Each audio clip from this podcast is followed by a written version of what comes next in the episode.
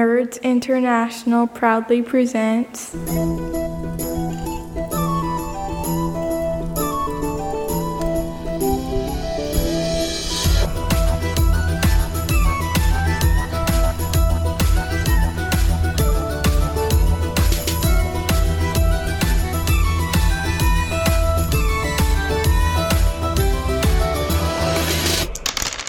Hello and welcome to the 3T RPG podcast. My name is Harrison Hunt, and with me is Nick Lamley. Welcome to Hello.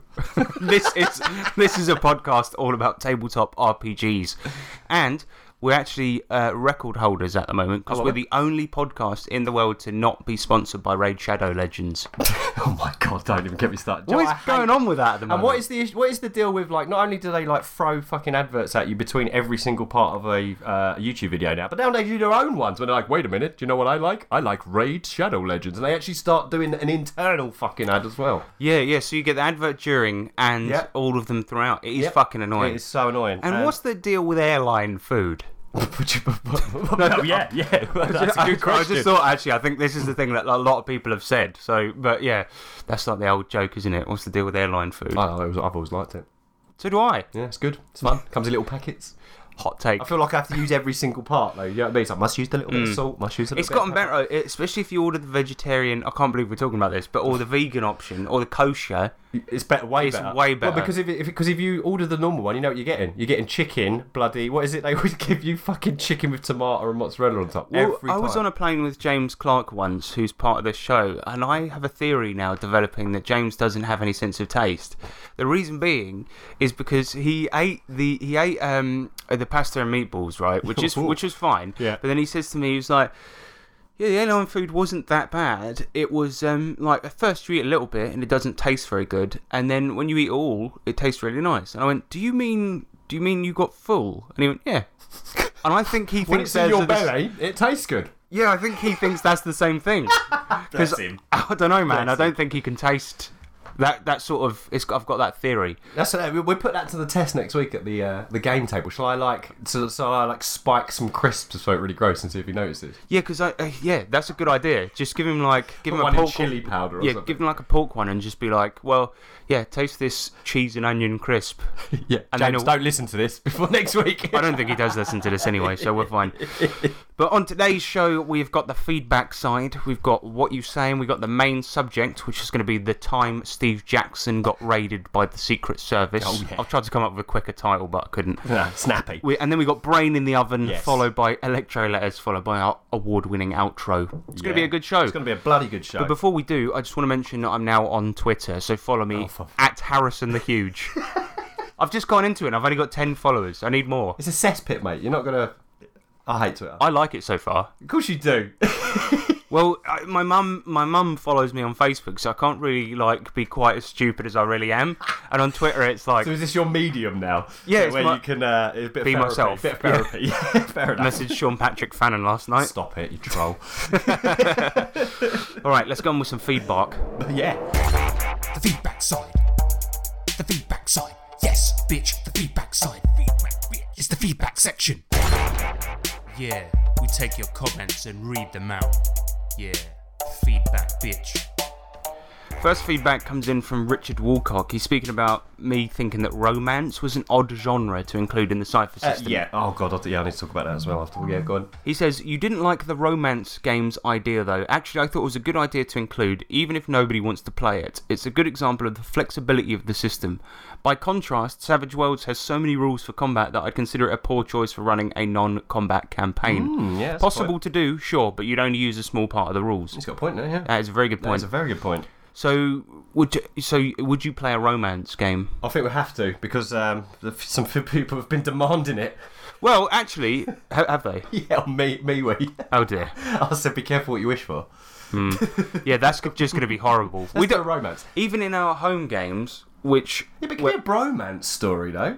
Doesn't need What, to be it's just love, just friends hanging out. Just well, legit, like I was going to say fisting each other. I meant No. bumping fists. Bump oh my god. Bumping fists, chugging beers together. Yeah, yeah, yeah, yeah, yeah. Okay, Shooting a breeze. sounds great. Yes.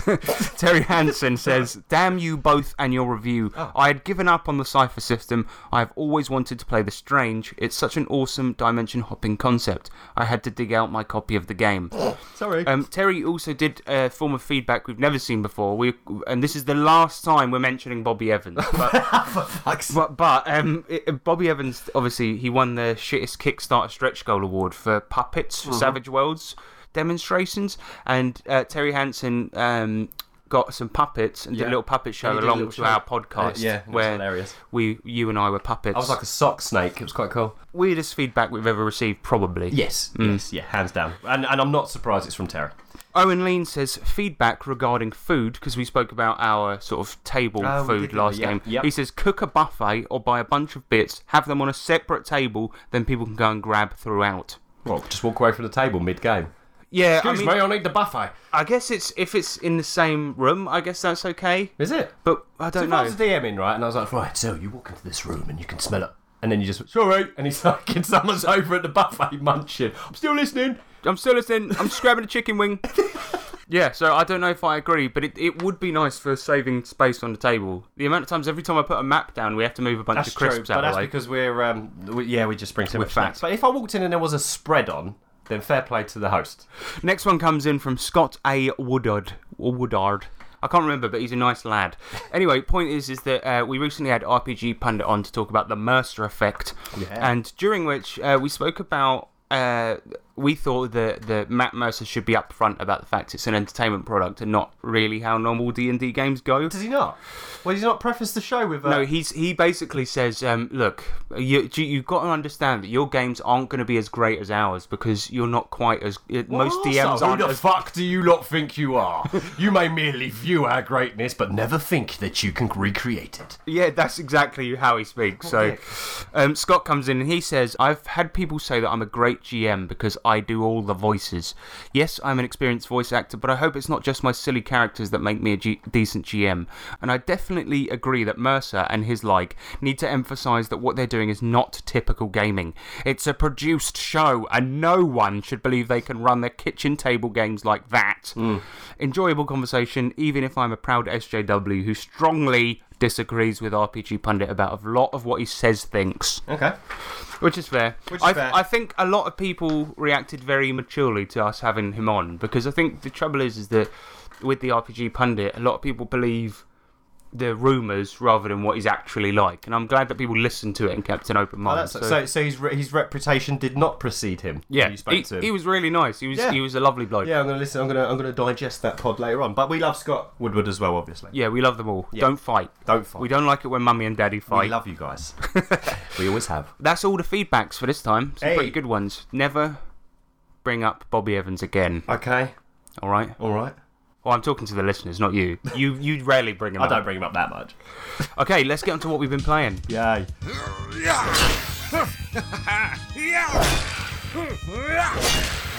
One of these! Oi! Yeah? What you slaying? We've been continuing our D and D campaign. Oh mate. So our D and D campaign is all about them owning a disused monster zoo and populating it with monsters Yeah. Uh-huh. in D and D, which has been fun, really fun. And um, yeah, the very last mission they did before the year was over, they had to basically prove themselves that they could run the zoo well. And it's been a year, and they've now been given full ownership of the zoo, which is Uh-huh. Yeah. fun. But before that, w- I did a mission based on Jack and the Beanstalk, but. Obviously, in in D and D, um, giants are really, really powerful, Uh-huh. and they went up there, had to rescue this guy called Jackie, who was supposed to deliver cocaine to a clock shop in Baldur's Gate, no, in Neverwinter, Yeah. but failed, traded the cocaine for magic beans, and then planted it and went up a beanstalk Yeah. and was trying to nick the giant's treasure to bring back to his boss. as some Kind of sort look, of- over, look over the mm, accidente with fuck the up. selling of. Yeah, Okay, yeah, exactly. Anyway, yeah, these guys went into the to the house, tried to find all of the magic items, but found the golden egg laying hen. Yeah. Then got f- so fucked up by the dragon in Pet the first few dragon, hits. yeah. Mm-hmm. yeah. They jumped out of the window and, and descended back to Faerun. But the, the, the, the trouble, well, you guys had parachutes, so it's We had fine. parachutes, yeah, But we we had a did mid-air some fight. mid-air combat. Yeah, that was fun. So th- how I did it is I just drew on my battle map one, two, three, four, One being the highest, one four being the lowest. Mm-hmm. In And- squares. Yeah, and they could use their movement to go up and down, um, up and down a level of height. That's it. So, a distinguished height. So yeah. So that. So we had. So when we we were like um, becoming more streamlined and trying to get down quickly, so we dropped down to like the third level, and then the dragon brought the bloody giant down, holding him, and then he'd come down to the level before, and then he could j- jump down. It was brilliant. Yeah, it was so a really nice way of handling it, considering that. It's quite difficult to draw a battle map that, that depicts just air. yeah, well, that was it. Yeah, I mean, it was it was like. Yeah, I, it, it would have been cool if I had like a physical representation of it, but I thought I thought it worked well. And the um, yeah, the the giant had a pet dragon, ice dragon, because Mm-hmm. I thought because it's so up high that everything's cold, so it was a, course. fro- a frost giant and an ice dragon. But brilliant, yeah. so the dragon was holding the um, the giant by the shoulders and taking him up and down levels, and then all of these guys, um, Jackie, the guy that they they were sent to go and rescue, didn't have a parachute, and he was flying through the air screaming his ass off. And uh, uh, throughout the whole fight, about three of the guys that were in the fight, they were just consistently trying to. Um, get the spare parachute out of somebody's bag, and I was like, "Okay, give me a whatever check it was, and try and get the parachute out." And it Yeah. was always like three, one, two, oh man, we had Five. bad rolls last week. it was terrible. And Yeah. then Nick's character died in an Sadly, instant. yeah. So in D and D, if you go minus half of your uh, max HP, you Yeah. die instantly. Yeah. Nick took your character Dave Dishington took one hit from the giant Uh-huh. and boff crit. crit. Dead. Dead in the air. It was awful. They've been killed in midair before. well, that's the first at least. Yeah, it's a first. It was great. But you know what? I'm, I'm really pleased with the character that I've picked up, so it's all good. Yeah, so Nick um, had this apprentice that during downtime he would train him up, but always forgot I about just him. left him for months on end. So he, he ended up trying to read books about becoming a ranger dummies. himself. Yeah. it was like becoming a ranger for dummies. Yeah. And um, he's like using food from the zoo as target practice, Yeah. like kicking it and shit. Exactly. Um, so now you're playing, yeah, Willie, the Willie, little the little apprentice kid. ranger. Oh, Yeah. little boy. So um, yeah, the next, the very next thing is that, that this zoo has become so popular, and the town that they uh, run Mm-hmm. has become so big. that It's now a duchy, so Yep. that means they have to, Fortified duchy, no less. Exactly. Yeah. Yeah. And um, so that means they have to pay some of the town's profits to the king, and as a result, the Dee Dee, one of the characters, has to be sworn in as a duchess. And we brokered some deals, didn't we? Yeah, it was pretty cool. Really, really cool. And they they essentially uh, went to the spring ball Yeah. of the king, and they negotiated, you know, what percentage they would be given to the king, this that, and the other. We struck up a trade deal. Stru struck up a trade deal. Yeah, Mm-hmm. they um, Neverwinter trades in fabric, and these guys have food and beer, so they're now trading both. Like it's good beer; it's Mm-hmm. Yeah, not just any decent beer. Yeah. Yeah, which was pretty fucking awesome. Yeah. because your character had a pretty good send off when he died. Oh, mate. They were like, "Fuck, we need to get his beer recipe," because that was he's a folk hero because of his beer. Yeah. and they're like, "We need to get his recipe." So they quickly um, called on one of the local wizards that works in the town to to do speak with the dead. Yeah. and then what they spoke to his ghost and got the beer recipe. Got the which beer was- recipe, yeah. Yeah, that was It fucking funny. really cool, man. but yeah, the, the, when the whole thing with the king's thing, I just wanted them to have a nice, relaxed session of just attending. Nice party. Yeah, Yeah, it a was really party, good and having this like, like having to sort of fit in socially. It was a lot of social shit. It was really, really bloody fun. It blew James's head off because he was like, "I can't believe we're doing something so like normal, but it's all roles and stuff." And it's like, "Yeah, man, that's what RPGs are about. You don't have to yeah, be you're fights all always the fighting. time." Yeah, yeah. Um, uh, one of the um, yeah. So for example, during, during the first phase at the dinner, the, they sort of like.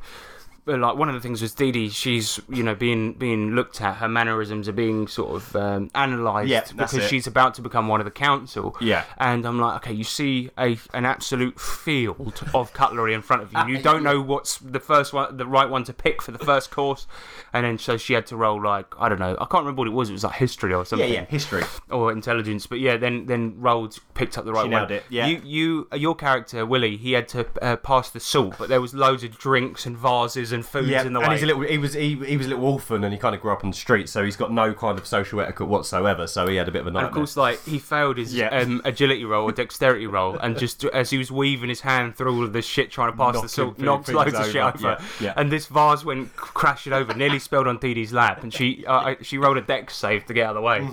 It was fucking awesome. Mm-hmm. it was awesome. But one of the best parts was um, there was a because you know posh people they play party games Absolutely. and often really weird ones. Like Yeah. if you ever like it, you seen like party games that posh people play at like Christmas and that, and it's like put the balloon between your legs and run to the other side of the room.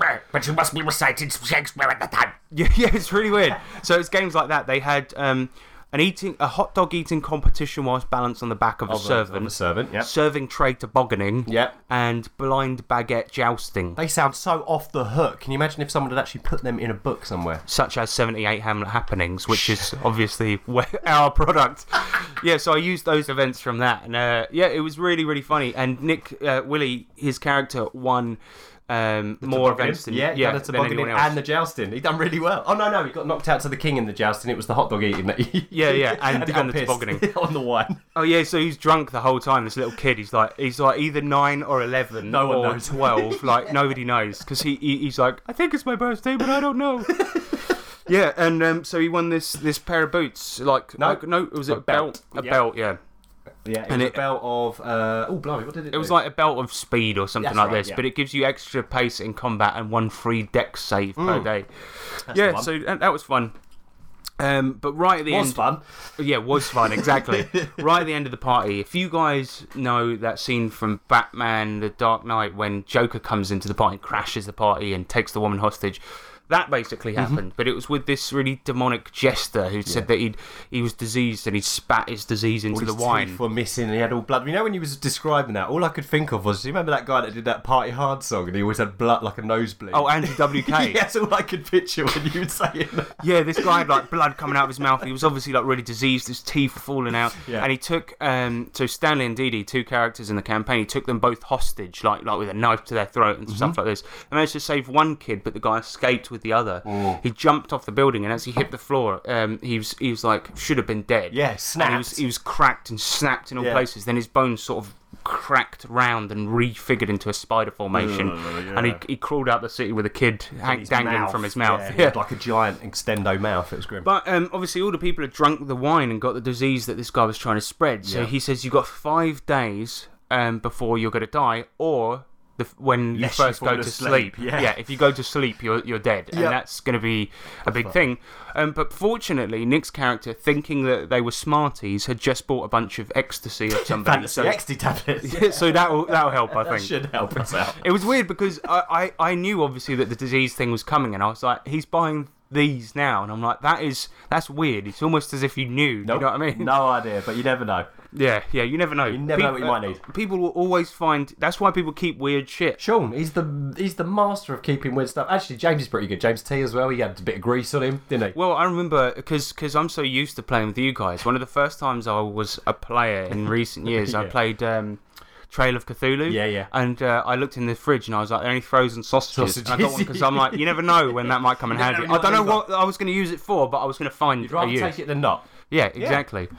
Um, but that's the D and D campaign. That's where we're at at the moment. So we're sort of starting the next story arc in Yeah. it with this disease plot line. Town's in lockdown. The king's like, no, we can't let this disease spread, so we're not allowed to leave the confines of the town. And we've got basically five days, lest we fall asleep, to uh, A, save Dee Dee's son, and B, save the town. Yeah, and yeah, try and find a cure. Find so a cure, yeah. should be fun. Hopefully, I'm going to try and do each session as a day. Mm. Wicked. So I think yeah. that might be Oh, fun. that makes sense. Yeah, that's cool. yeah.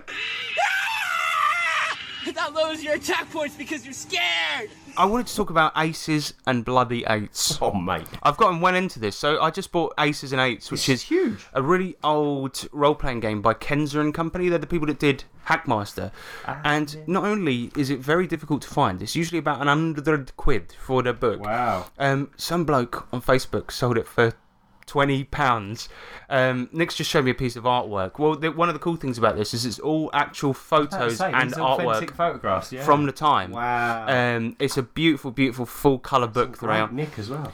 and I think I got every single printed material for it ever made for twenty quid. That's insane. It's like it was like one of the deal with a lifetime It's that moments. really nice glossy paper that's keeps as well. Mm. It's good. Yeah, it's good shit. Really so, cool. um, Aces and Eights essentially is a somewhat historically accurate um, sort of cowboy western game, right? And the the thing is, it's like uh, a, a sort of sh- the reason it's called the Shattered Frontier is because after the Civil War, f- all five. Um, uh, the- America split into five different factions. So you've got Texas as its own country, the USA as its own country, Mm-hmm. Yeah. other places that I can't remember. but the, yeah, the good thing about this is it's kind of a simulationist type game. Yeah, yeah. It means combat is slow, but it's really fun because action is broken down into the tenth of a second. and what you do is, you know, you roll your initiative, and when you get your turn, you announce, you know, what you're doing, and it'll be like so turning. You use hexes, and turning to the right, that will be one count, which Yep. is a ten, tenth of a second, and that means things can go off at the same time Yeah. um, things take a different amount of count. So a good example is the um, Colt single action army, which is like the best revolver ever made. If you pull that out, but you've got one with the short barrel, Mm-hmm. you can draw it quicker, but it's less accurate. but if you've got the really long barrel, Ah. yeah, right, yeah. you- it'll take longer to draw, but you be more accurate when Right, shooting. So it's a, yeah. it's a good risk reward type s- That s- is thing. even all the bullets. Yeah, yeah. types So of bullets, all the of the calibers. pictures of the guns are real pictures Wow. from the time as well. Really cool. It's really cool, and Yeah. the, the shooting is, is awesome because it uses something called a shot clock. And what you do is you, you actually take a silhouette. It comes with a bunch Never of seen silhouettes. anything like it before. Yeah, and it'll be like a cowboy standing there with his gun, and like like a little shooting gallery. You put the you aim the shot clock over it, then you roll a dice, pull a card, and it tells a, you where you hit. It's like a it's like a see-through. You remember like the overhead projectors at school Yeah. when you used to have like a see-through kind of um, sheet and it sits on top, doesn't it?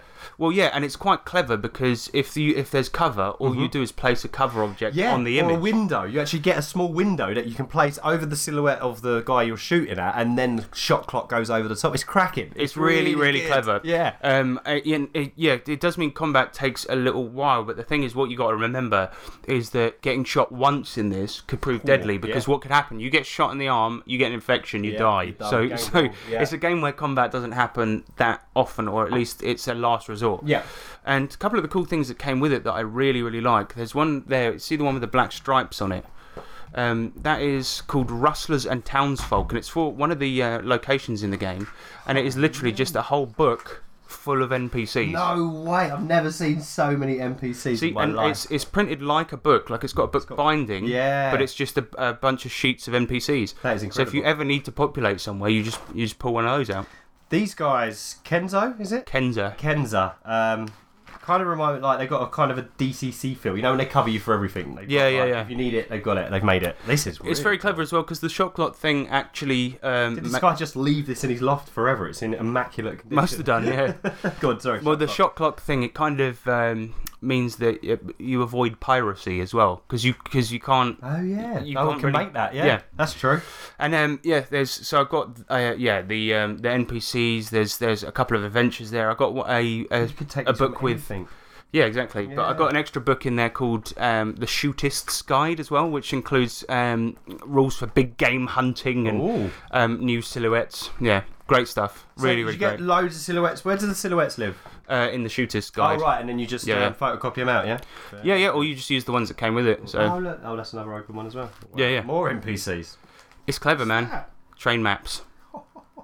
I just I couldn't believe my luck when I got uh, this 20 bundle, quid man. For all that, I don't It's think that guy insane. knew what isn't he it? had, did he? No, definitely not. yeah, that's the oh, there shooter's we go. guide. Here's the So shot clock.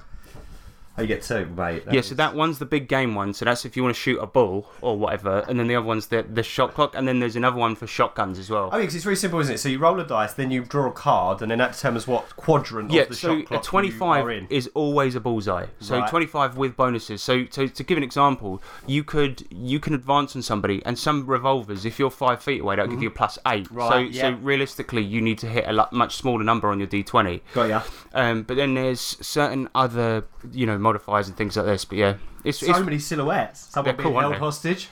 yeah yeah. So oh, yeah, so, but double sided as well. so you might yeah the one with the hostage, it's got a side on view and a front on view, and like you could try to aim for the guy's head, but if you miss. You know, that's it. You might shoot the wrong Tricky person. one. Guy laying prone. Yeah, yeah. It's really cool. I It's need a- to play this game. I, it's definitely it's definitely going to be the one I use in my uh, next next campaign, almost Yeah. certainly. It's But yeah, so I love cool. it. I really really love it. I love it. It looks fantastic. It really does, and I would also recommend to check out uh, the guy that wrote it, Jolly Blackburn, which is a great name. Jolly Blackburn. um, he has a YouTube channel, and I would highly recommend checking it out and the website for this game because they're proper nineties. Is it still support? Is it still going? Not really. Uh, there's a still reloaded on. reloaded version, but uh yeah, all the um, Jolly Blackburn's YouTube. It's like It's like a guy that's just discovered Windows Media Maker, you know, and Bless him. it's fantastic. Oh, is that the video I watched? Yeah, yeah, yeah. It's cracking. It's really good though. He uses he uses all the transition effects, the Yeah, classics yeah. from the nineties. Oh yeah. I think that's enough about Aces and Eights. I'll Well, tell you what, we'll do a full episode on it. 'cause I it is- absolutely have to. It looks fantastic. It's a great game. I've been reading it recently, and I, I love it. But yeah, if anyone can get their hands on an original copy Do of, it. of the the classic um, Shattered Frontier version, get it because it's awesome. All right, let's go on to the main subject. Mm. Oh yeah. Main. Subject. Ma- ma- magic. Main. Subject. Tokyo. Main. Subject. Subject.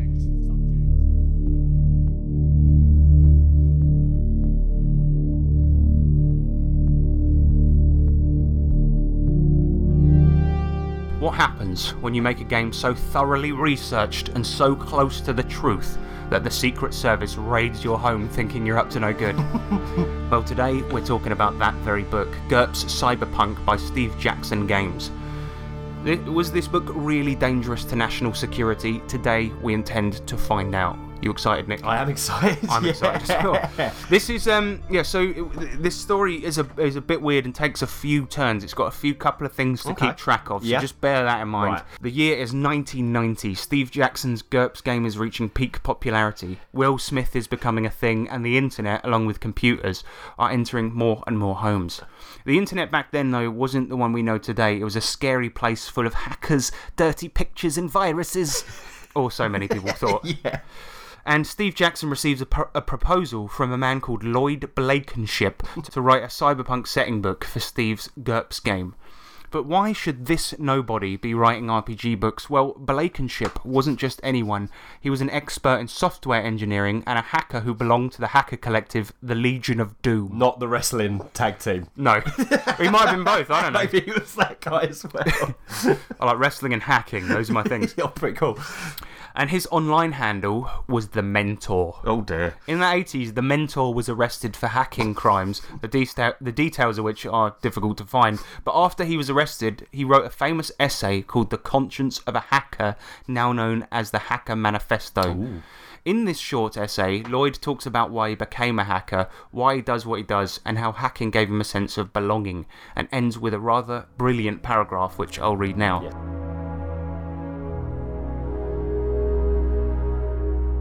This is our world now.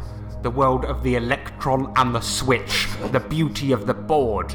We make use of a service already existing without paying for what could be dirt cheap if it wasn't run by profiteering gluttons, and you call us criminals. we explore, and you call us criminals. We seek after knowledge, and you call us criminals. We exist without skin colour, without nationality, without religious bias, and you call us criminals.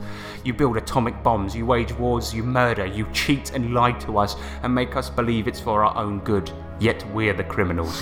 yes, I am a criminal. My crime is that of curiosity. My crime is that of judging people by what they say and think, not what they look like. My crime is that of outsmarting you, something you will never forgive me for. I am a hacker. This is my manifesto. You may stop this individual, but you can't stop us all. After all, we're all alike. That's a rousing speech. It really the is. Independence Day speech. We will not go quietly into the night. yeah, it's really good. It's quite angsty though. I, Yeah, um, it I is. think he might have been young when he Bless wrote him. it. Yeah, bless him. It's pretty cool He though. had metal on in the background while he was writing. Almost certainly. this essay though was printed in an online magazine, Frack. What the fuck? And was quoted in the movie Hackers and was shown on a poster in a film called The Social Network. Yeah, yeah, yeah. About Mark Zuckerberg. That's right, Phil. And it was this heartfelt essay that led Blakenship to becoming a kind of early internet folk hero of sorts. Now, fast forward to 1989, Valentine's Day. Blakenship is sadly fired from his job as a software engineer. Now, he's been playing GURPS for a few years and is a huge fan of the system, so he writes Steve Jackson a proposal for a cyberpunk toolkit setting book. Speaking of this pitch, Blakenship, when interviewed, had this to say. I wrote up a nice proposal explaining to Steve what a great opportunity this was for him and the company. And Steve, being a very wise man, saw that this was true. Some four weeks later, I was in. This is true. He, I, I, is- say what you like about Blakenship, but he does think that he's pretty He great. does, doesn't he? Uh, maybe he is great. we'll find out. We'll find out. And so Blankenship joined the company as managing editor. Now, as a quick side note, bear in mind that lots of tech was used in producing the RPGs and board games at the time, one of which was called Illuminati, and Steve Jackson chose to name his BBS after this game. And in charge of the BBS was Blankenship and another guy from the Legion of Doom called Chris Goggins. Now, B- Goggins. BBSs, for those that don't Yeah, what know, is that? it means bulletin board system. They were Okay. sort of early messaging systems where users could also share files. As such, they were often used for illicit act- activities like trading illegal pornography or selling drugs. Of course, there were many people using them innocently, but think about this. One of the world's most famous hackers joins a company with a fuckload of computers and a BBS called Illuminati.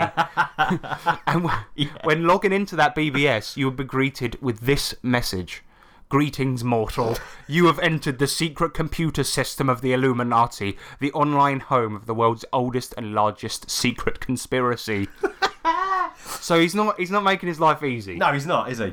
it just sounds it sounds so God. dodgy. Yeah, it does. And it made a joke that this was a shadow organization fronted by Steve Jackson's games. For fuck's sake. If you weren't technologically minded, this could seem like a dodgy operation. Yeah. Because we know that's just stupid internet humor. course But it bear in is. mind, that wasn't so widespread at the time. Greetings, mortal. Everyone took the internet for fact back then because Yeah, it was I mean, so look, at, new. look at the movie Tron. oh my god, That's yeah. what people thought the inside of computers were like, you know? It's just. so true. Now, as the Secret Service gained access to the BBS and started inspecting GURPS, Cyberpunk, and the Illuminati message board, they had trouble figuring out what was real and what wasn't. Of course, uh, the, the Illuminati board, I think it was a game as well, and Yeah. a lot of it was game related or part of the game, but they didn't know what was real, so people were like, I'm hacking into the mainframe or some shit, but it was just part of a game, right?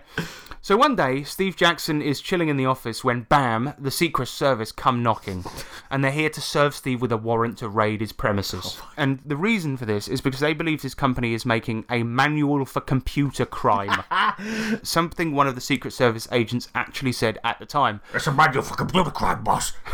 We gotta get that out of here. you know what they could do with this? Planes will be falling from the sky. Traffic lights will be red all the time. Yeah, so that's what they thought their cyberpunk thing was. Oh, mate, they that's thought, brilliant. yeah, it was an actual manual. Although later, probably after feeling quite stupid, Yeah. they did say that Steve Jackson games nor the GURPS books, w- nor the GURPS books were the target of the raids. Right. Right. Blankenship's house was also raided, and he remembers waking up at gunpoint as Secret Service confiscated all of his electronic devices. Probably like what back in the nineties. What we're talking a fax machine. fax machine, a toaster, a microwave. Take that toaster. He might have hacked Master it. system, get that Sega Master System out of here. That toaster might be picking up a gun any minute. Anyway, although they later stated that the book was not targeted during the raids, the Secret Service seized a current draft of the game, two computers, and according to Steve Jackson, thousands of dollars worth of other equipment. Um, so, what was the real target of the raid? Well, the submission for the raid claims that Blakenship and Chris Goggins, the other guy running the Illuminati board, were in possession of a stolen text file worth $79,000. Piss off. what fucking floppy disk of text worth that much? Yeah, well, uh, What was it? What was it? Well, you'll see, you'll yeah, see. okay. I mean, and and bear in mind, it's definitely not worth seventy nine thousand dollars. so remember earlier we spoke about Frack, Hmm. the online magazine. Well, in issue twenty four, they included a document detailing the internal workings of the nine one one emergency service. Right. Right.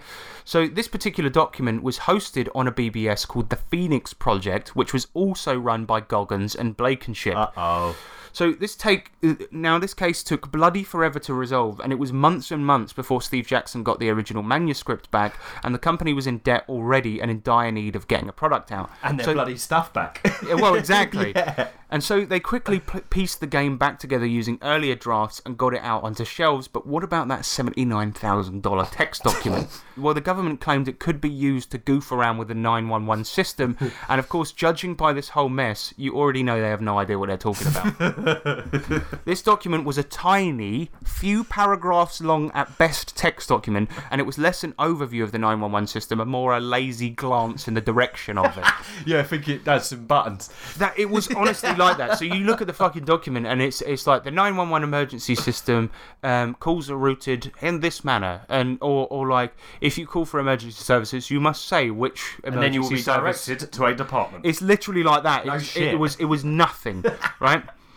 But uh, additionally, the copying of the document was being equated to theft, right? But it really wasn't. It was a type of crime that was relatively new and one courts and the government struggled to preside over. For example, that $79,000 figure came about because the 911 emergency service cost that much to set up. It's like break it all. But they haven't done seventy-nine thousand dollars worth of damage. They haven't even stolen something worth that amount of money. All they did was steal a text document. And because that system cost that much to. That's make, how they came that's up with the like, figure. Well, that's got to be. how- how- That's what how it- much it's what worth, which is obvious bollocks, right? Oh my god.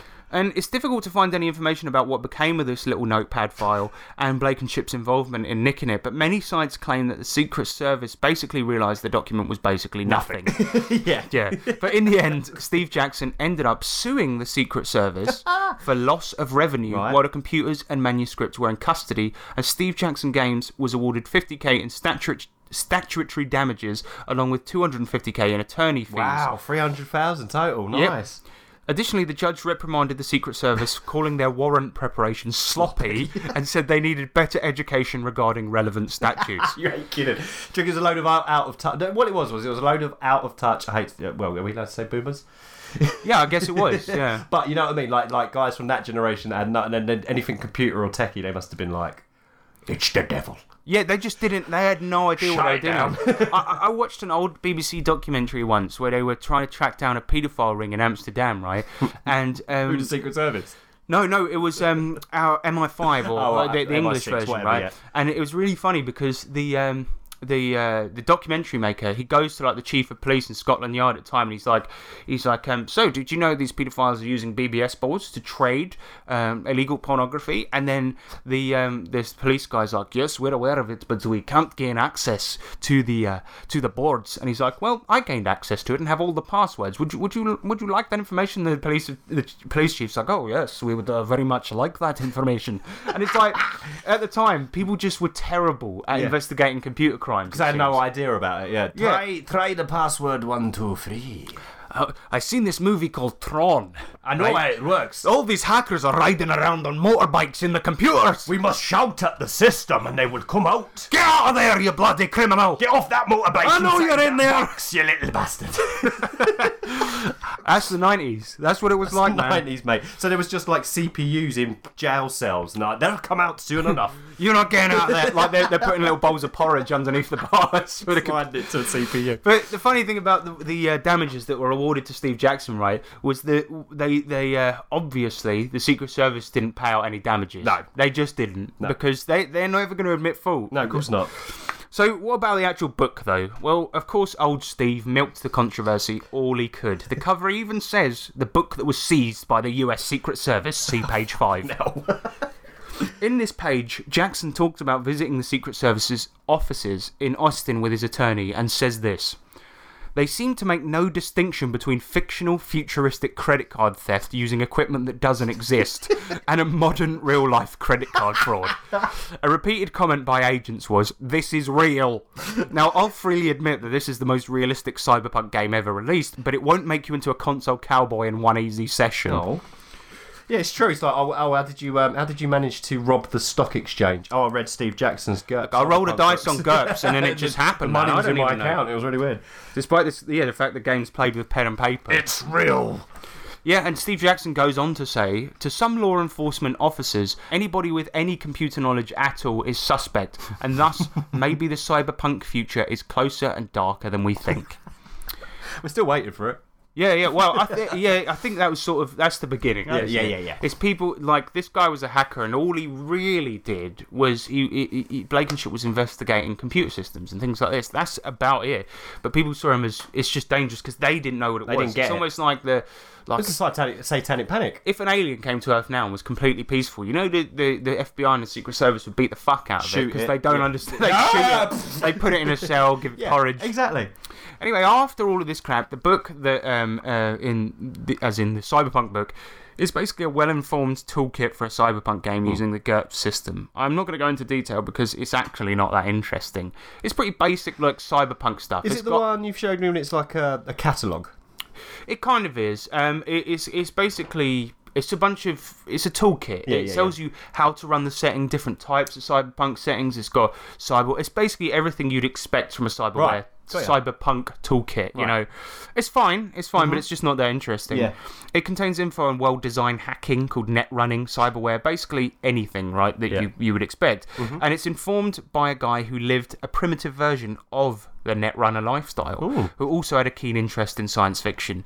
It's not a manual for any uh, anything other than playing a sci-fi subgenre. Before we close the story out, you may be interested to know this isn't even the first time this type of raid has Oh, happened. fuck's sake. TSR, now Wizards of the Coast, were also raided for their game called Top Secret. It's real. Shit, this says There's Top, top, Secret. secrets in there. Here's the funny thing, right? It was an espionage game. In January 1980, the authority the, the authorities received a tip-off about a plot against an American businessman in Beirut. This man's name was William Weatherby, an NPC from the Top Secret role-playing game. That's kids having a lark, wasn't it? Yeah, yeah. Well, I don't know. It was. It, I think it's included in the top secret book. We've Yeah. got the box set actually. We'll probably review it at some point. but could. of course, the FBI soon found out that William Weatherby was no more real than you know uh, ghosts. Fucking Big Bird. yeah, yeah. yeah. But um, yeah, so they left TSR alone. But it just shows how thick the authorities can be. I mean, that was a pretty, pretty quick little main subject there. But the thing about it is, nice, I like it. think it just it, it, it was it's kind of funny, like just how how unbelievably stupid they are. Worrying though. So that original finished draft of the Cyberpunk game is just lost to time. I don't think they actually. Oh, ever they got never it back. gave it back? No, the the current one it, they had Best to piece worth it some. together from they had to piece it together from like other. Older drafts. Older drafts, You're right. yeah, So there's and could be that's- some really good work in there that they couldn't get. Yeah, back. yeah. Wow. I I think I think it's it's a book worth checking out simply because all the the snippets I gave in there are very much just a small snippet of the funniest parts of what Steve Jackson said, but it's got a big, nice little bit about it about the whole debacle, and it's very very funny the Mm-hmm. Awesome. whole thing. Um, in retrospect, at the time, I'm sure it was fucking oh annoying. my for god, I them. bet. Yeah. Is uh, well, they survived. Old Steve Jackson is still going. Yeah, yeah, and Bla- Blankenship is is still going. I don't think he Yeah. ever went to jail or anything like this, but I'm fairly certain because he was arrested before for hacking crimes. But it's difficult to find details of his life. But the Right. whole hacker manifesto, that essay he wrote, Yeah. it's less than a page, Right, So right. it can barely be considered an essay, but it's really an interesting read. Yeah. and he talks about how. He, he was bullied in school. He never felt like he belonged, and then suddenly he realised he had a talent for hacking, and uh, it, it was like this whole world of digital wonder got opened Yeah. up to him. Yeah. Yeah. It's uh, well, But I what I, don't th- I know. found interesting about this story was that I literally just thought, oh, Steve Jackson was sitting there writing a game one day, and then suddenly, bam, people come through his With door guns. Like, like the cyberpunk thing. I mean, that's what the TSR thing was. Yeah, that was that's really fun- short. that's but, funny. but the thing about it is, is that it realistic. It, it kept taking twists and turns I didn't Oh. expect. I was just like.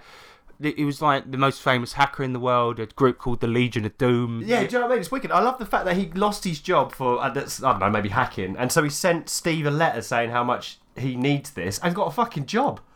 yeah. I wish I was an expert on something. I'd send Steve Jackson. a Yeah, I letter. might send Steve Jacko a letter as well. Just be make like, a make a setting about uh, being an electrician. Should we try it? Well, you should. You're the electrician. That's true. So what can I say? I could say I could be like, I'll give you more voltage in your house. More power means more destruction. be like advantage has the right tools for the job. Disadvantage does oh, not. Steve-O. What a guy? Yeah, so um, yeah, shout out to Blankenship there. Ah, Blake and well shit. done. That Yeah, was an and what was the other interesting- guy? Gubbins. Gubbins. G- G- Gobbo. Gob. I don't know. Go- no, Goggins. that was Goggins, it. that was Goggins, it. part of the Phoenix Project. Phoenix Project. Yeah, so that's GURPS Cyberpunk. I'll check. Yeah, as I say, check out the book and um, uh, have a little read into the Hacker Manifesto. It's an interesting little read. Love it. See you later. Laters. Oh no, we got another segment coming up. Shut up. Insane in the membrane. Brain in the oven. Insane in the membrane. Brain in the oven. welcome to Brain in the Oven.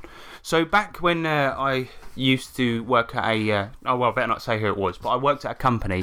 we used to do this game where we translate song lyrics and uh, then retranslate them back into English, and of course Google Translate goofs it all up, and Insane in the Membrane became Brain in the Oven. Yeah. and what I've done here is I've translated the backs of role playing games, and Nick has to guess which ones they are. And I want to, I just want to say, I put this through the translate bin. You know, Yeah. at least twenty or thirty Oh, times. wow. They're really goofed up. Wow. Okay. So let's go for the first one. Through the dark blue skies, above the throne with weapons and warriors, high buffalo, hot lounges, and the defeated aces and games. A fun game about the far west, the everyday, the story of potential west, aces and heights. In his words, actions and history. That's that's aces and eights. Yeah. Okay, I thought I'd start out with an easy one. Good. Good. Next one. Enter the fascinating world of the Newton Fritz River, home to the famous Lankamer and the famous heroes of Fafad and Grey Mouse. Get ready to fight the members of the Foggy Artificial Intelligence Party. Exchange blood for the pr- for the plats of dark joy, and offer seven points to see the wisdom of Ninja Bull and Ares Shelver. Check it out. This is possible with Dan Lankamer. I like and offer seven points. It sounds quite. It sounds quite good. This is right, actually. I would be like, I'd be interested. That's Lankmar. Okay, I didn't. I didn't. think- Lankamer. It changed Lankmar to Lankamer, and I don't know why. But yeah, I didn't think it would be that easy. The, the funny thing is, what this reminds me of, I saw an experiment once where they had a computer generate poetry, and then people write poetry, and had people sort of see if they could tell which was which, and people couldn't tell the difference. So this, I should, I should put this like into poetry format and Yeah, just yeah, release it, yeah, and yeah, see, yeah. see if people like it. All right, this one, this one's a real hard one. So Okay. you might have to have a little brain think on this right. one. The amount of money is a multimedia system that describes all of the financial plan. Think you heard this exchange is to Newman era? Astronauts, astronauts, GM and GM Debental, a smart handmade by GM. Fucking. I don't know what Debental is. The Bental. What the hell? The amount of money in this multimedia system that describes all, all of the financial plan. I have no idea what this one is. Astronaut, astronaut, Astronaut, astronaut. space, money. I don't. I think. I don't know. I'm stuck. I'm past. All right, have a wild stab in the dark. All right. Uh, while I'm stuck, the amount of money. In...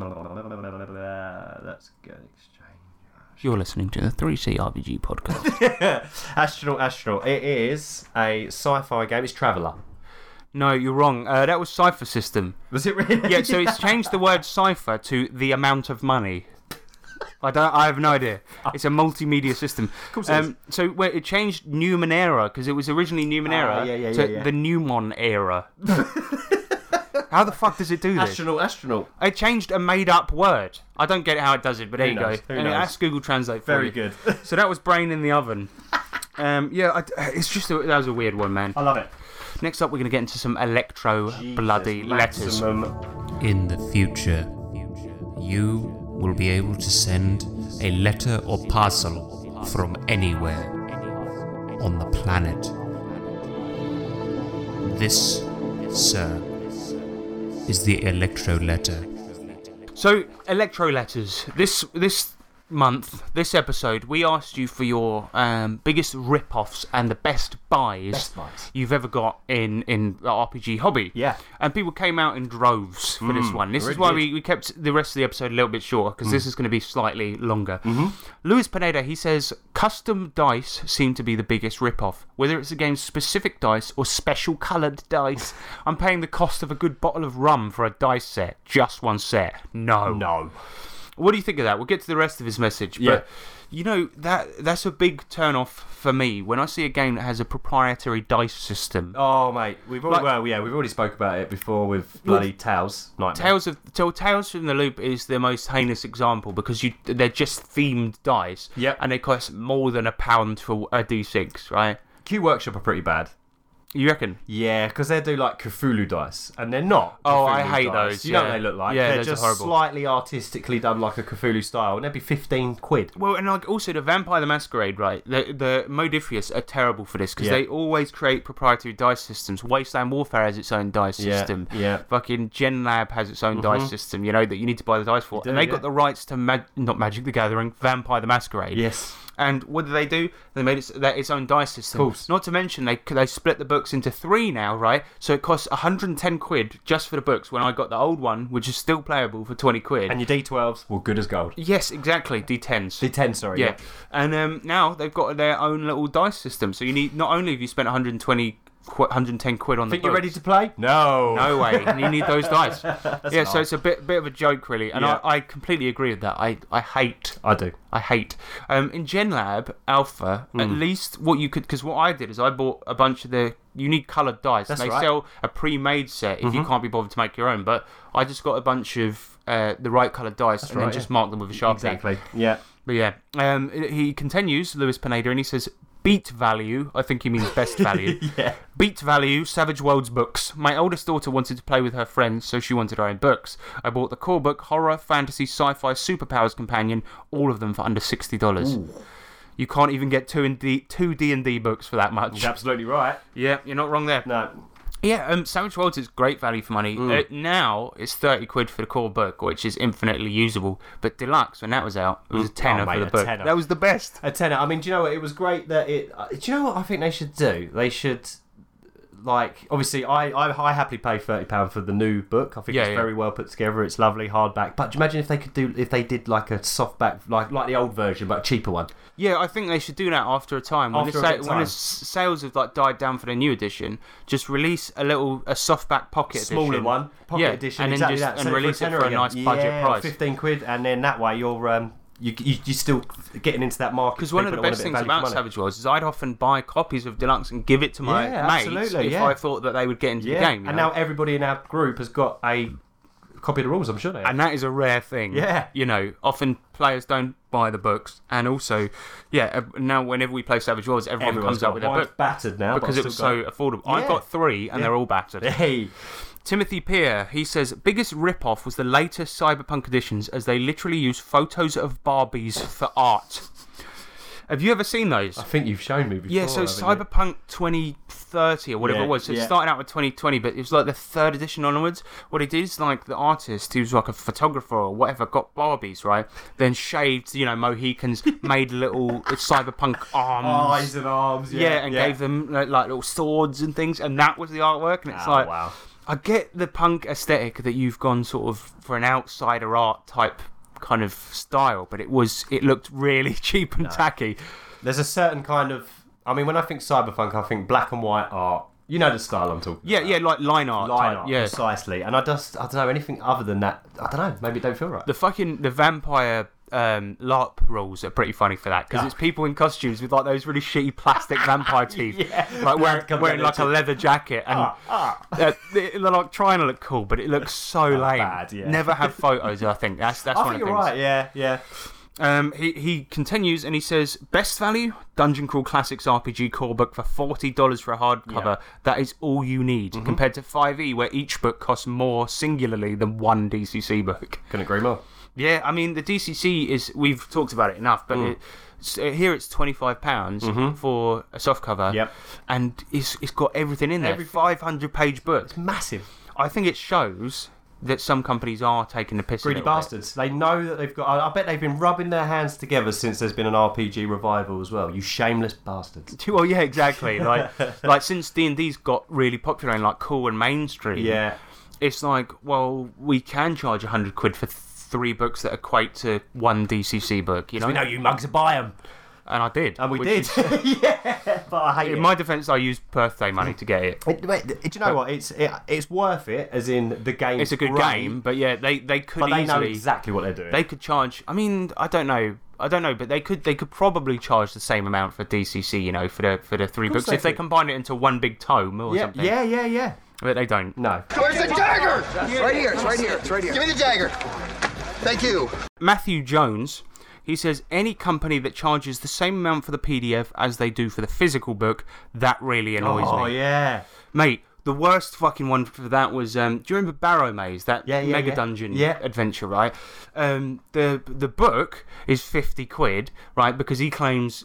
Uh, and I'm Mm. sorry if I'm sounding ungrateful here, but he claims that because it's got like 2,000 rooms, right, that that it's worth that amount of money, which is ridiculous. He for it. monetized the rooms. Yeah, for, for an adventure, he's like 50p that's a like- that's room, like mate. 50p a room. Yeah, It'd be a yeah. room, mate. And- and- And it's like, yeah, so he's done that, but then the PDF was 45. Fuck right off. And it- it's like, okay, it's a very well written adventure, but the thing is, is that it was smaller than a setting book, probably Mm. took less work aside from the mapping, which I don't even know. But Mm. point is, is that, yeah, and it's he's charging 50 quid. naughty.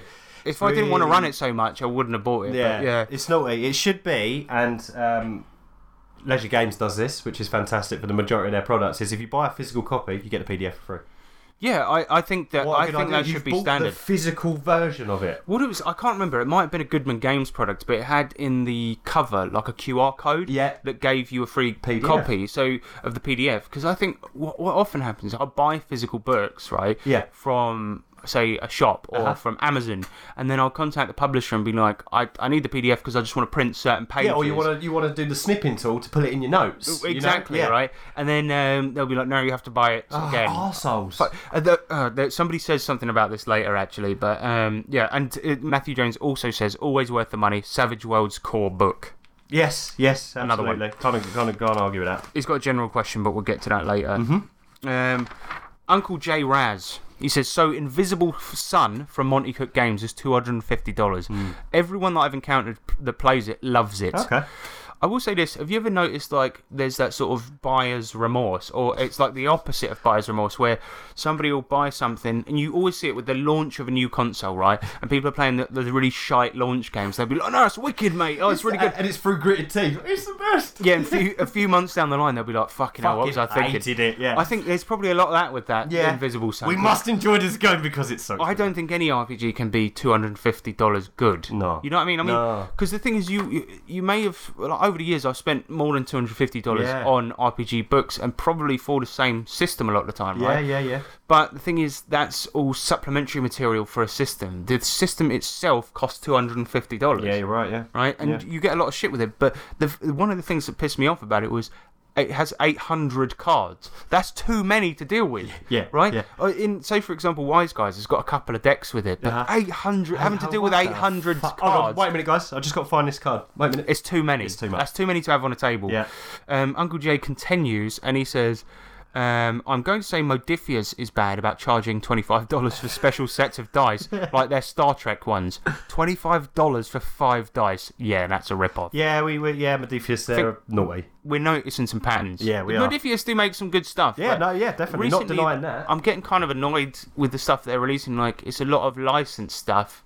It's soulless weaker. kind of It's stuff. weaker than their old stuff. Yeah, like the, the- all of the the mutant series Hmm. is so good. Original. st- Oh, but then that's Free League, isn't it? it's technically freely. They're, uh, but Modifius are just a publisher. yeah, they're a publisher, so I guess they're just a shitty publisher. They're, just they're, like the agent, EA aren't they? yeah, of the. exactly. That's it. Yeah, yeah. Uh, Terry Hansen says biggest rip off paying for the rules modules on virtual tabletops. Preach, brother. Yeah.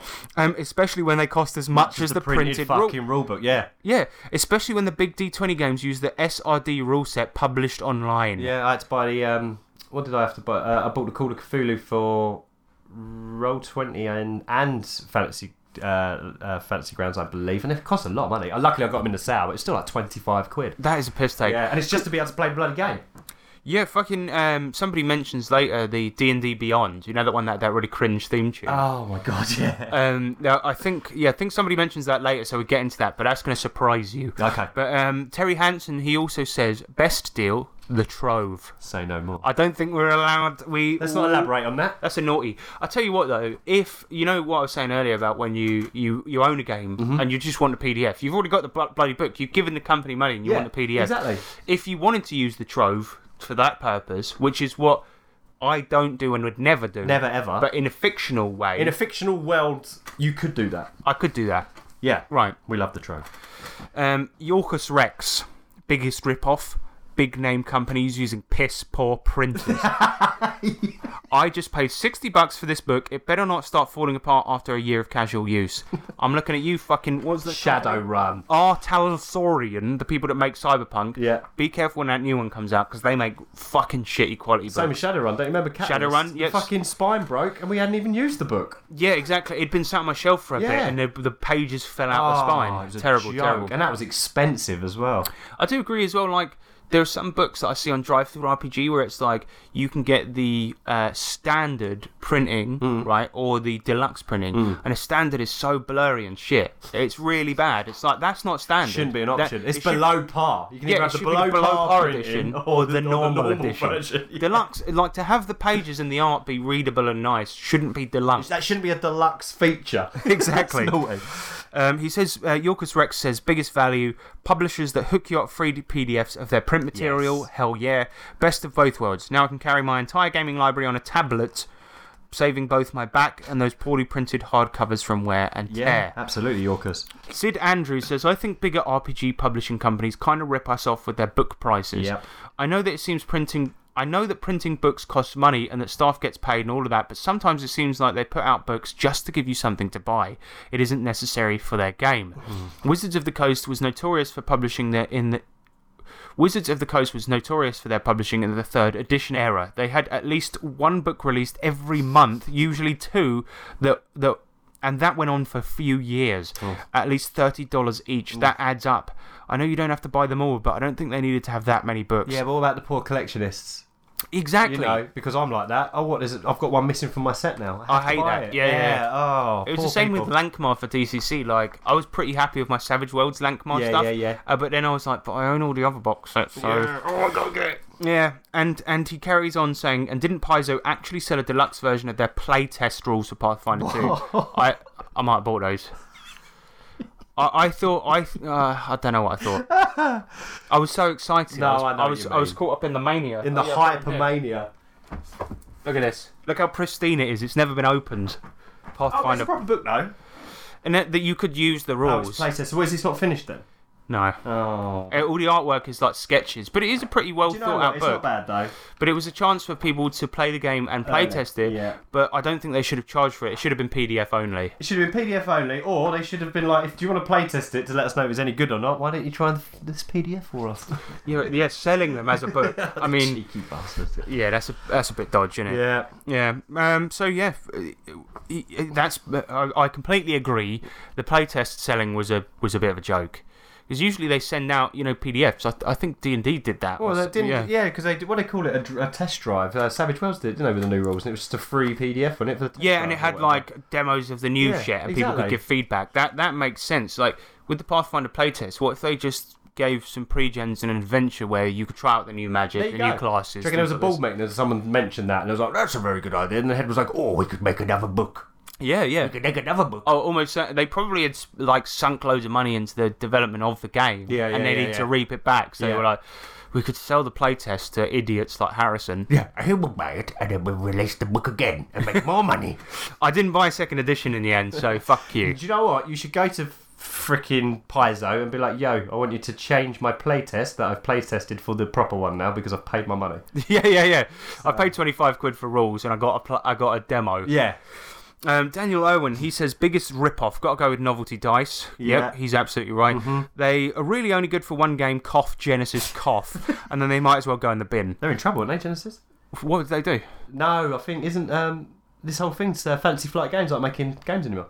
Oh, really? Yeah, I need to look into it. I've only seen it on socials. I don't really know. I feel sorry for all the other guys on the Nerds International Network who Yeah, got right into that. I think Fucking Tony and Chris are making a whole podcast I about know, it. bless him. I think I don't know if that, that Genesis might be all right, but as far as I'm aware, a T- a TSR own Genesis, right? No, it No, is- Fancy Flight Games. Fancy sorry. Flight Games. Yeah, they're not making products anymore.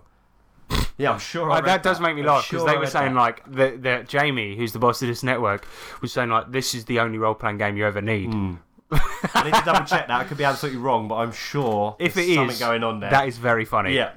And Daniel Owen, he says the best investment five pounds for a gay a, a gay For a gay day out. for a gay day out with the t- three T's. No, um, five pounds for a day of gaming at SavageCon. Aw. Can't say fairer than that, yeah. Yeah, it's true. Okay, I can stop trying to promote it now. No, you can't. No, carry on. Carry on, mate. We Continue, need it. mate. We need you. We need you. SavageCon, Red Hill, 18th of April. It's gonna be bad. Come along. It's gonna be bad In the good way. in the 90s way. yeah. Okay, do we, we so we're getting through these. We're flying. We got some through. um, we got some general questions in later, but we'll get to those. David Porter, he says first place D and D Beyond. This is the one I was talking about earlier. Yeah. Are you too lazy to look something up and write it down, would you be willing to pay full price again just because you can't be bothered to find the index in your player's handbook? then D&D Beyond is for you. Way to drive your market straight to pirated PDFs, wizards. I like this guy. Yeah. So D&D Beyond is a D&D app. You can use it for tracking your character like many other free apps or you can use it for looking shit up in the book like many other free, apps, apps, yeah. right? Cuz I've got a fucking I say you use that all the time. I've got a D&D uh, s- SRD system reference document app and I just look at look up It's good. whatever the fuck Yeah. and it doesn't yeah I, I got D&D Beyond when I got D, uh, the new D&D Yeah.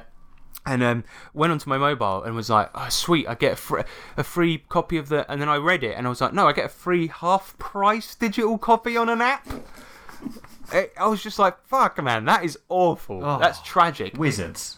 Stop it. Stop it. Wizards, more like fucking rogues. Am I Gizzards. right? Yeah. More like thieves of the coast. Pirates of the Shore.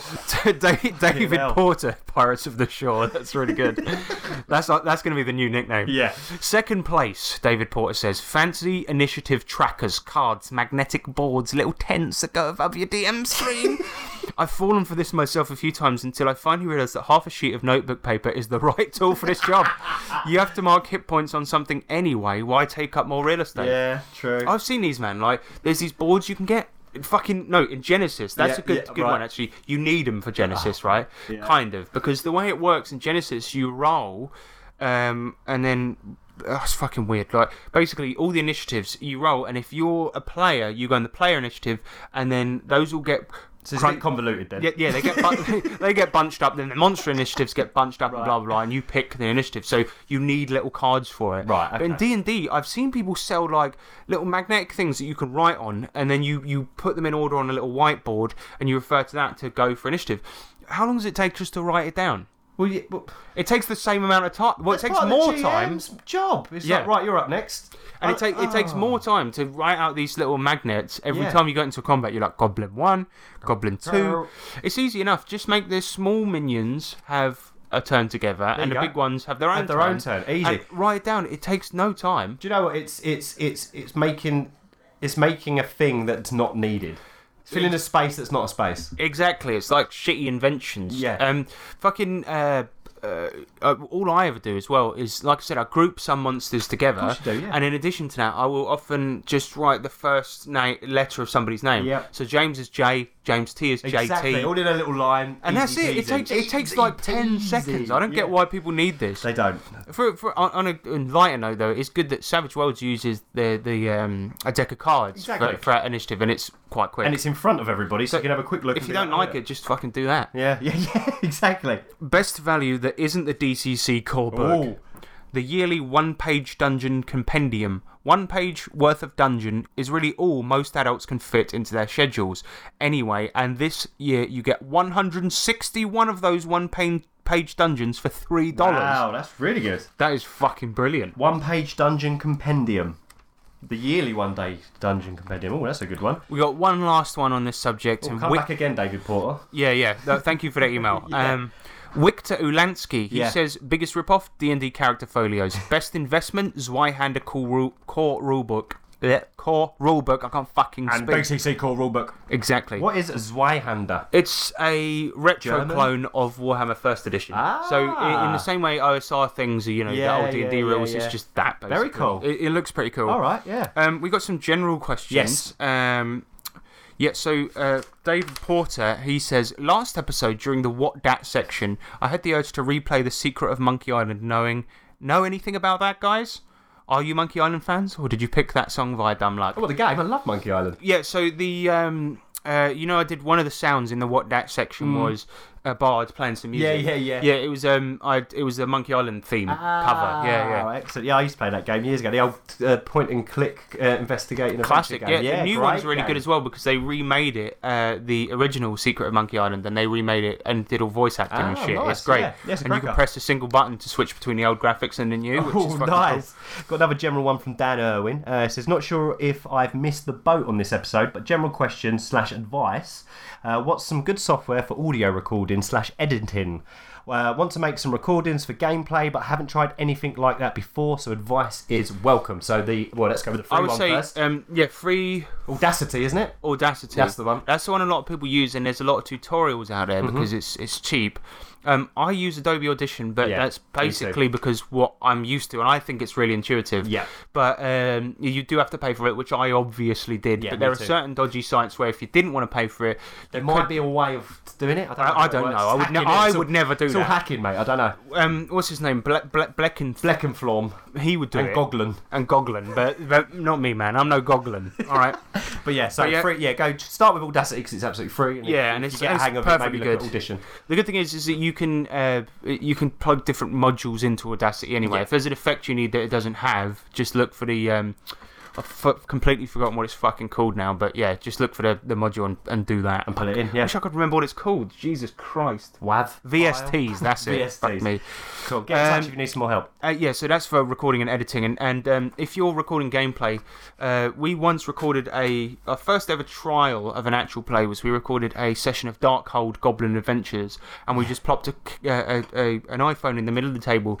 And that can actually do really well. There's Yeah. a podcast setting on new iPhones. Yeah, yeah, So it yeah. records 360. That's right. But the only thing is, is that um, we just recorded our normal game, and obviously you could hear people snacking in the background. Oh, it was a nightmare. It was horrible. So, So, we if you're never used doing it. online, what's this screen recorder? OCB?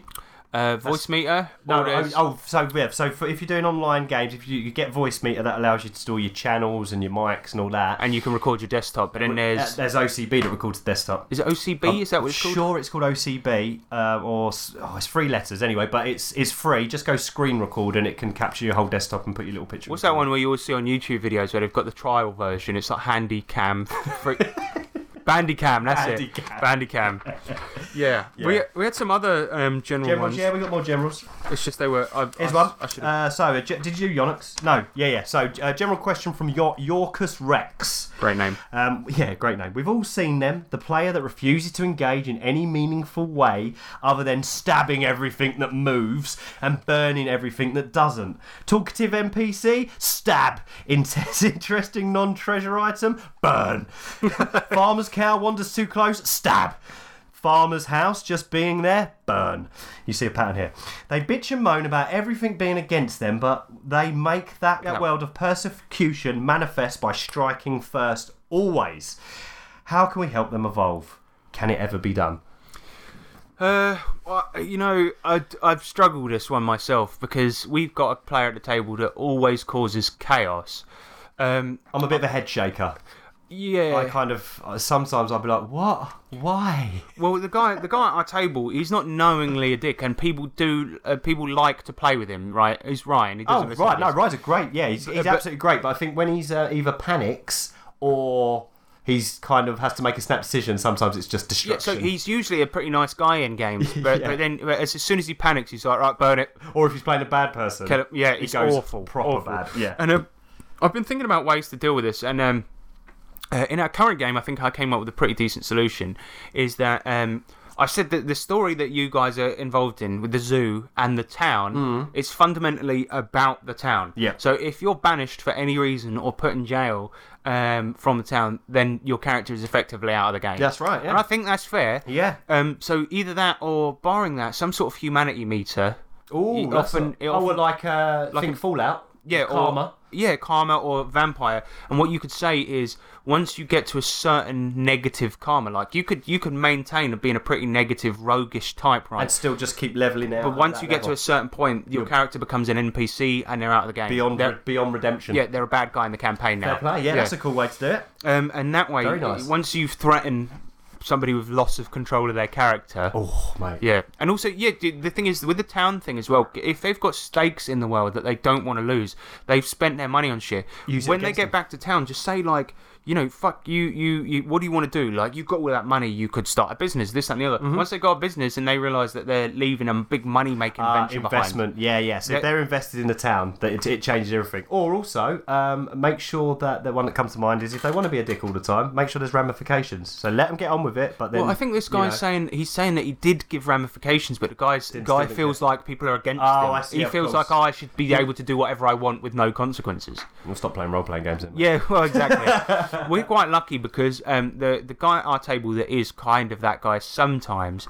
Um, he's uh, the the other guy, the other players and characters bring his character around. Yeah. And so there was a point during the courtroom episode one where they, he was being sued, um, his character, and then he goes, "All right, guys, I'll be back in a minute. I've got to wrap some things up." And we knew what he was going to do. he was going to go and kill everyone that was against him in the court thing. would have and Nick, witnessed it. Nick's character was like, "No, no, wait, you better not do that."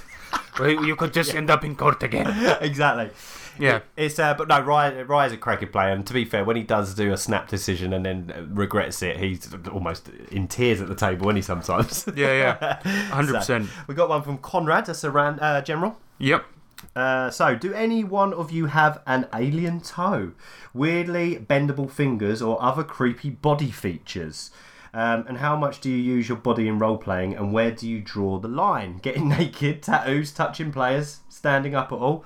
Uh, Weird bodily fit. I mean, that is a very personal that is a question. very personal. I haven't got anything weird. I was cursed, unfortunately, with a gigantic penis. Ah, you beat me to it. yeah, I've got a great ass. Um, no, no, I, oh, no, I'm a pretty normal looking guy, Yeah, I sadly. guess so, yeah. I've Well- got giant eyebrows, but I blame my dad for that. I got a big spam, so I look like Robocop with his helmet on. Spam, for those that don't know, means a large forehead. Yeah. Well, you well, you. I, I think I don't think you, it's that bad. I think James is is far worse. I think I've just got a big hang up about it, so I can't get over it. Maybe. maybe.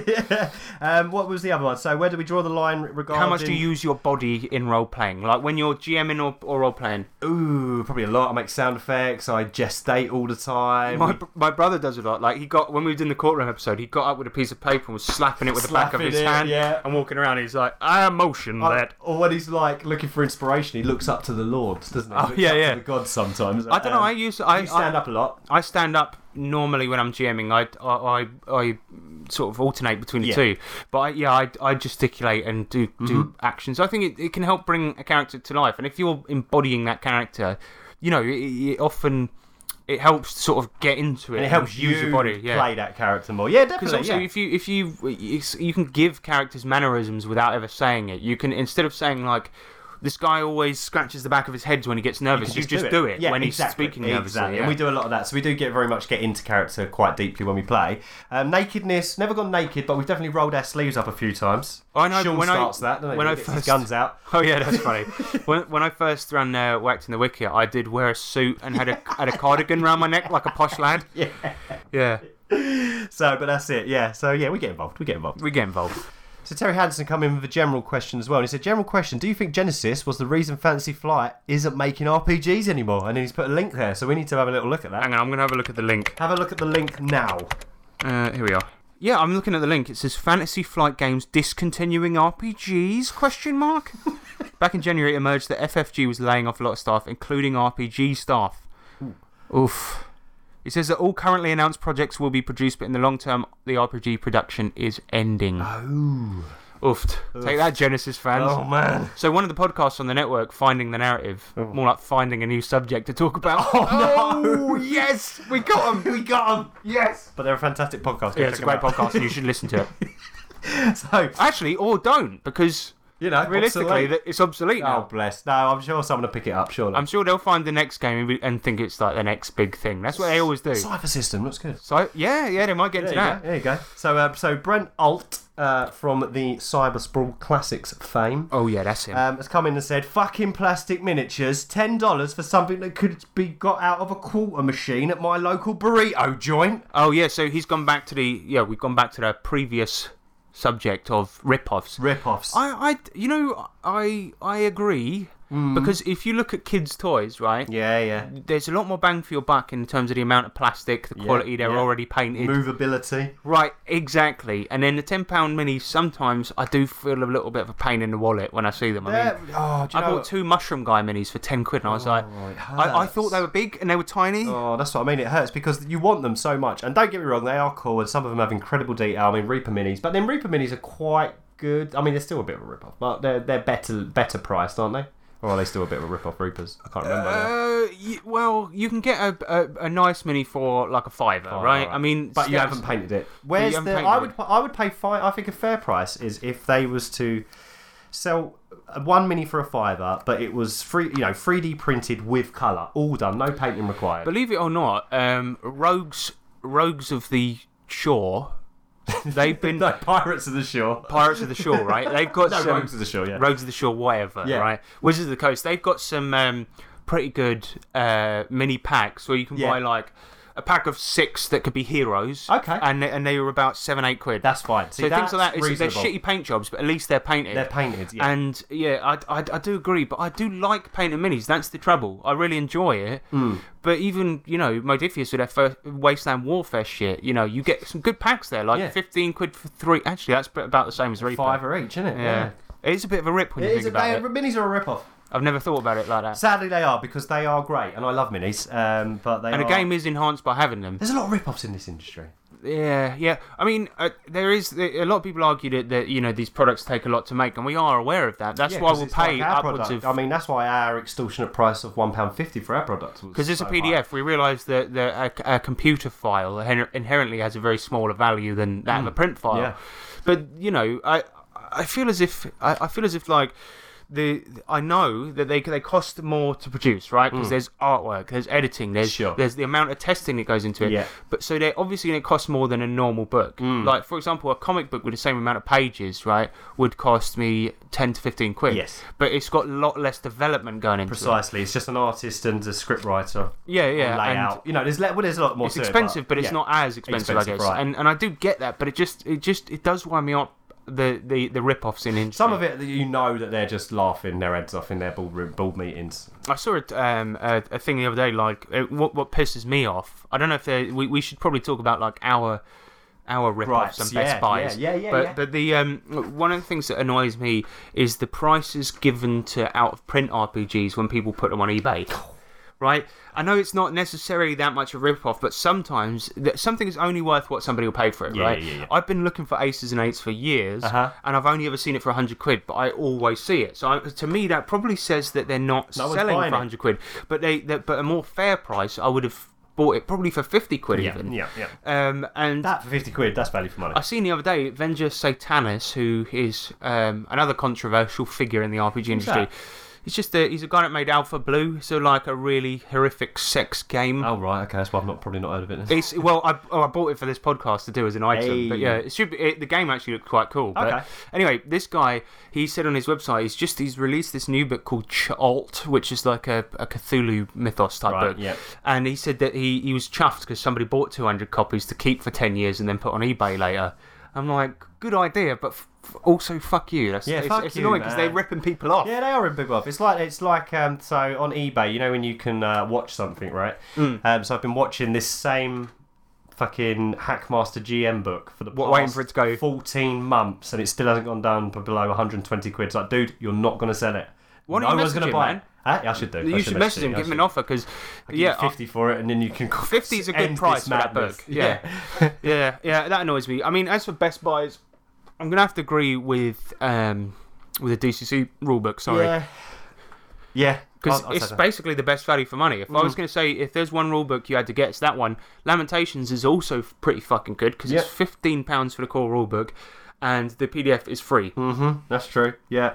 And, bef- and obviously before the best uh, was the Savage Worlds Core Rulebook previous edition, which was fantastic for Yeah, yeah, ten and pound, The twelve thing is, pound. James Raggy, his p- product is doing really well, Mm. and he's making a lot of money. People that work for him are getting paid more than anywhere else in the industry. Oh, really? Yeah, and it's because I think the popularity is to do with the cheapness of the first book There you go. and the PDF. And it gets people in. You get to a table and you, you say to somebody, "Oh, have you forgot your book?" Well, just get it on your phone then. Yeah, precisely. And it's nice because and now I think that's that that that that in lies the key. So the the the pilot the pilot product, the core rulebook, whatever your first release is, if you do it at a reasonable price, surely you're going to get more people in it. And then once they're in locked into it. And they enjoy it, and you bring out, s- you know, more products. Chances are they might pick them up. exactly. So, you know- exactly because you want to get people into it. You want to get them playing it, Put it this talking way, you about know, it. Barrow Maze, for example, the guy that's written it, he's famous amongst OSR types. But if he'd have made that adventure ab- affordable, he could have been famous amongst everyone. Mm. Everyone. Yeah, And exactly. if he'd have just, if he'd have just like got off of of his high horse for a minute Stop and being thought, greedy. "Oh, greedy, that's it." greed, And- greed. Don't be greedy.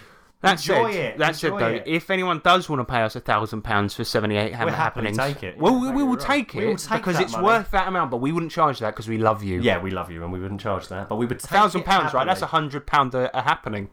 That's, Go, that's mate. right. That's bank, all right. Let's and that's do an the outro. outro. Magic missile. I'm out of mana. Good episode, do you think? yes, mate. Love It was it was Very sort of fun. a mailbag episode mixed Yeah, with why a, not? with a short main subject, but yeah. Um, I hope you enjoyed it, listener. And remember, follow me on Twitter, Harrison the Huge. Don't you probably get abuse. I've, I've, I've, well, only if you're Sean Patrick Fannin. did you see my hashtags that I put on the post?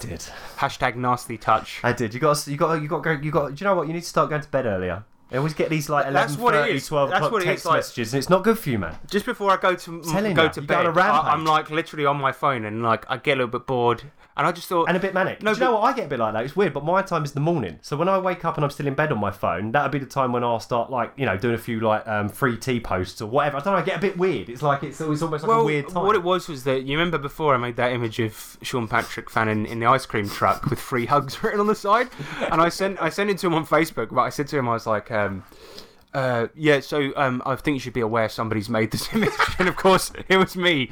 And um, then I posted it on his Google Plus, and he blocked me. And Yeah. as soon as I, because I've just got Twitter and I'm trying to get into it because Trying to I realise understand it's it. good for self promotion. I saw, I thought, oh no, he hasn't blocked me on there yet. So let's see how quickly I can get blocked. Are you blocked yet? No, no, he hasn't seen it, so that's Hey! been up there for quite a while. Oh, there you go. actually. then. Oh, excellent. Go and uh, yeah, go and go and follow me on Twitter, and also um, yeah, if you want to get in t- contact with us, Ooh, yeah. Mm-hmm. three trpgpod at gmail.com. We're on all the social medias, All of and them. Mm-hmm. we've got a Patreon. So if you fancy donating a buck to this nonsense, then please, Please do. It's much appreciated. Well, yes, exactly. Um, Nick, you want you got anything you want to say to the world before we go? world. Uh, well, I hope you all have a nice day. That's true. um, you know, and um, keep on trucking. Keep on trucking, and remember Oh. that D20s are cool, but 20Ds now that's a good time. yeah. Good bike. Laters.